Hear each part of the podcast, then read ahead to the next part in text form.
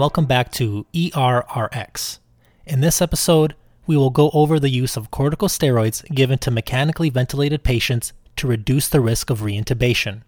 Further, we will talk about who should get them, as well as which agent, which dose, and which frequency is best. As a little bit of background, laryngeal edema, as evidenced by post extubation stridor, is one cause of extubation failure that can lead to reintubation. Reintubation prolongs mechanical ventilation and ICU durations, both of which have been shown to increase morbidity, mortality, and cost. One surrogate for the presence of laryngeal edema is the cuff leak test.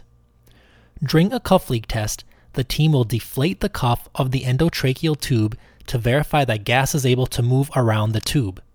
If not, or if we have a negative cuff leak test, this suggests the presence of laryngeal edema. Keep in mind that the cuff leak test isn't perfect, and many patients without a cuff leak may still be safely extubated. Also, ideally, we should only do this test on high risk patients, and we'll talk more on this later. This is where corticosteroids come in.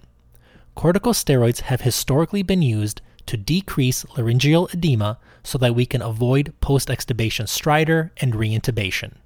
To answer the questions above, we turn to a study published in 2017 by Kuriyama et al.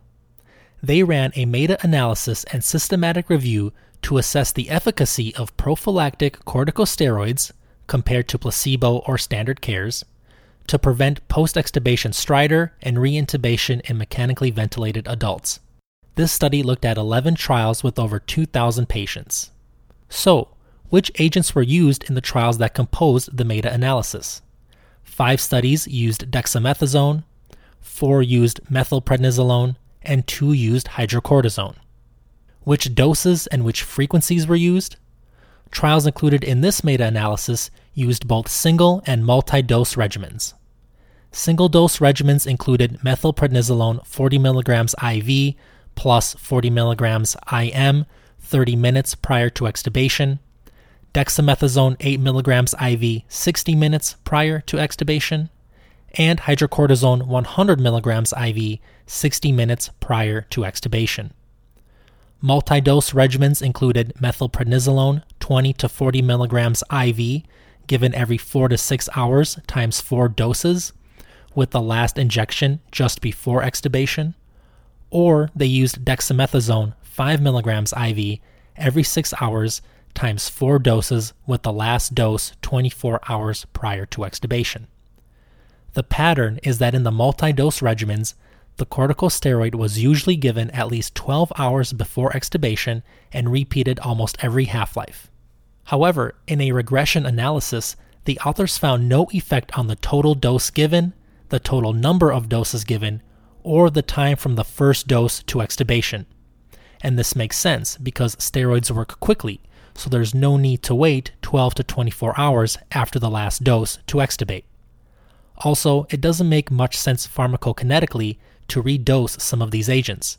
For example, dexamethasone has a long biological half life of around 48 hours, and methylprednisolone has a biological half life of about 24 hours. Therefore, one dose should be plenty to answer the last and most important question of who should get corticosteroids to reduce the risk of reintubation, we have to return to the cuff leak test. Per the American Thoracic Society and American College of Chest Physicians joint guideline, we should only perform the cuff leak test in high risk patients, meaning patients at high risk of reintubation. In high risk patients with no cuff leak, the guidelines recommend a one time dose of a steroid for example, you can use 40 to 60 milligrams of IV methylprednisolone or 4 to 8 milligrams IV of dexamethasone, and then extubate the patients 4 to 6 hours after the dose. The authors also recommend not rechecking the cuff leak after giving the steroid and waiting the 4 to 6 hours because the cuff leak test has only been validated prior to giving steroids.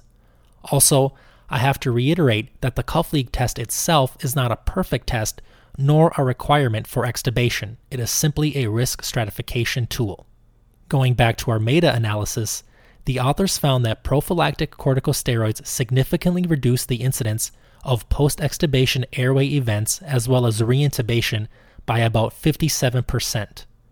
However, this effect was most pronounced in patients deemed to be at high risk of reintubation, and they were identified as being high risk in the first place through a negative cuff leak test. The authors state that the routine administration of corticosteroids before extubation is not recommended. All in all, corticosteroids should ideally only be given to patients who are at high risk for failing extubation and who also have a negative cuff leak test. In conclusion, the agent and dose that we use is largely up to the team, but the dose of the corticosteroid should at least mimic the doses that were studied in published trials. In patients who are at high risk of reintubation who also fail the cuff leak test, I would give one dose, wait 4 to 6 hours, then extubate. This is the practice recommended in the guidelines. Obviously, practice in your ICU may vary. A more conservative option is that if the patient is high risk of reintubation with no cuff leak and the provider is okay with leaving the patient intubated for another day, we can give them the multi dose 24 hour regimens of your chosen corticosteroid and attempt extubation the next day. In patients who are at low risk of reintubation, ideally we would not check the cuff leak test nor give a corticosteroid prior to extubation. As always, thank you so much for your time Please remember to subscribe to our podcast and check out our website at errxpodcast.com.